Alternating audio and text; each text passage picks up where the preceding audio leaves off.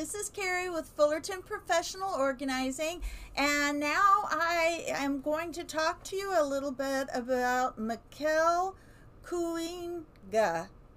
Now, both her first name and her last name are a little bit interesting to me. She has a website, I mean, she has a website, but she also has a YouTube channel where I uh, found some of this information Nutrition Stripped. And she talks about, well, what we're going to talk about is the YouTube that she talks about overeating. And we're also going to talk about the YouTube uh, she has on the relationship with food. They're all from her, they're all part of her YouTube, and she has a lot of interesting information. So I'm just going to go over it a little bit, especially since my last video was talking about uh, menopause, and now we're going to go into a little bit about our relationship with food.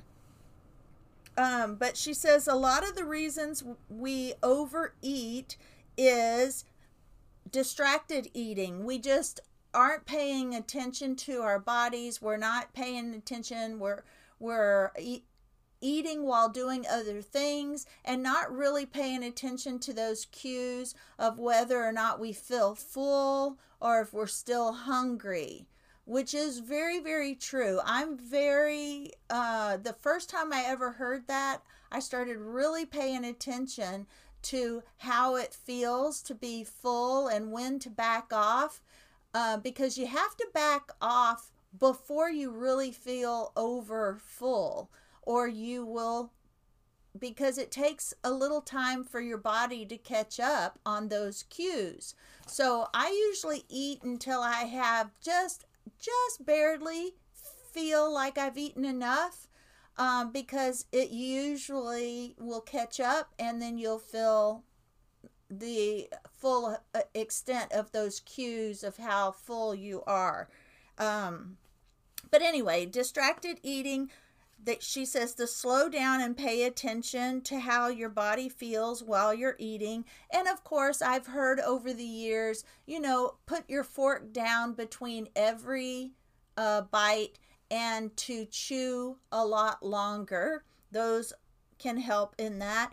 Emotional eating.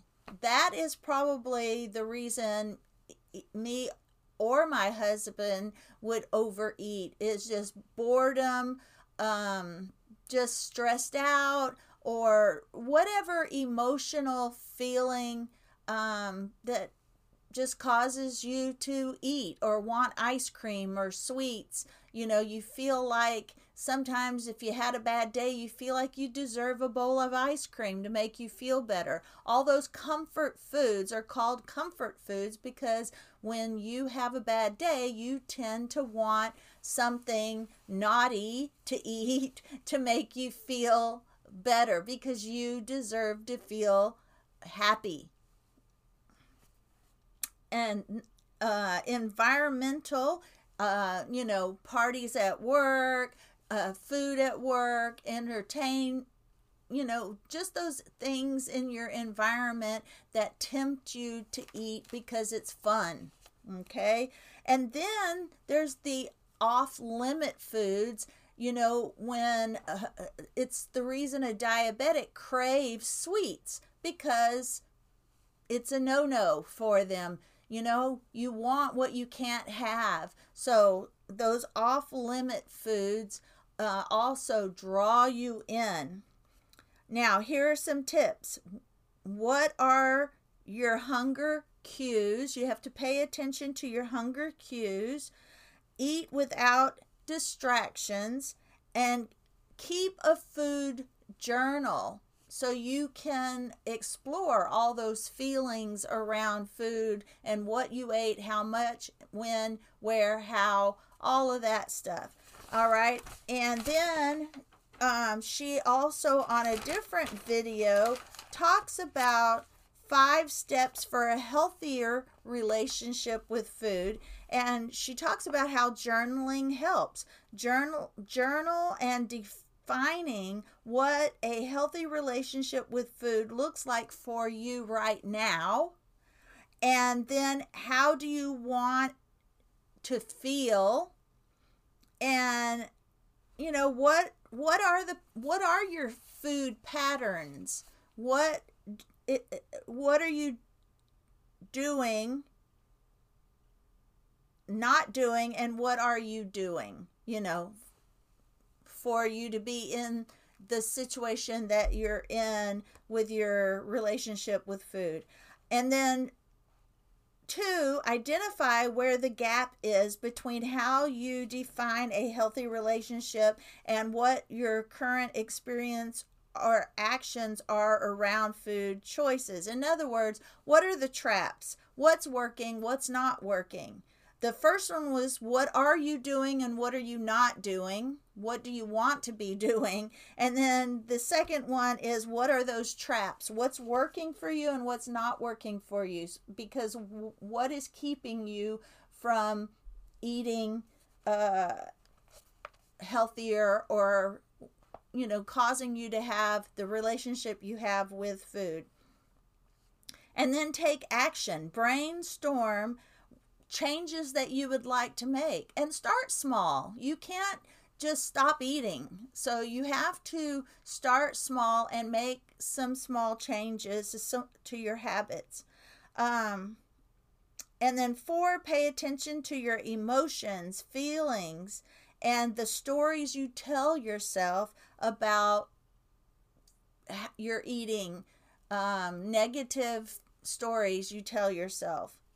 And then the fifth is just having a healthy lifestyle. And again, you know, establishing some healthy habits into your lifestyle and making them a part of your life. You know, even if it is just walking a, 10 minutes a day at the beginning of your day or the end of your day. Um, you know, just take small steps all right, now here are some more things that she has to say. Um, she shares tools on YouTube to help us assess our relationship with food and gives us tips to set up our kitchen so we can both nourish our bodies and enjoy the foods we like. Um, she has a lot uh, to say about how to set up your pantry and your kitchen.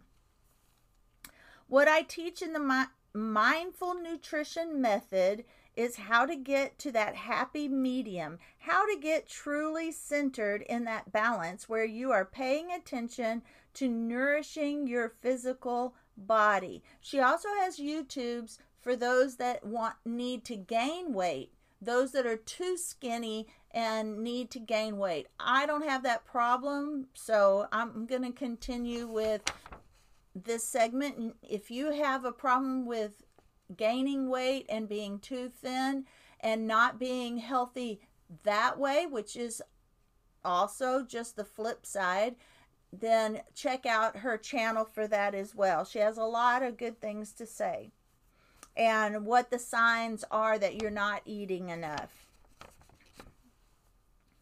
Um, the goal is to break the cycle of going from one end of the spectrum to the other and find a happy medium where you are both nourishing your bodies and enjoying the foods that you like and also eating enough.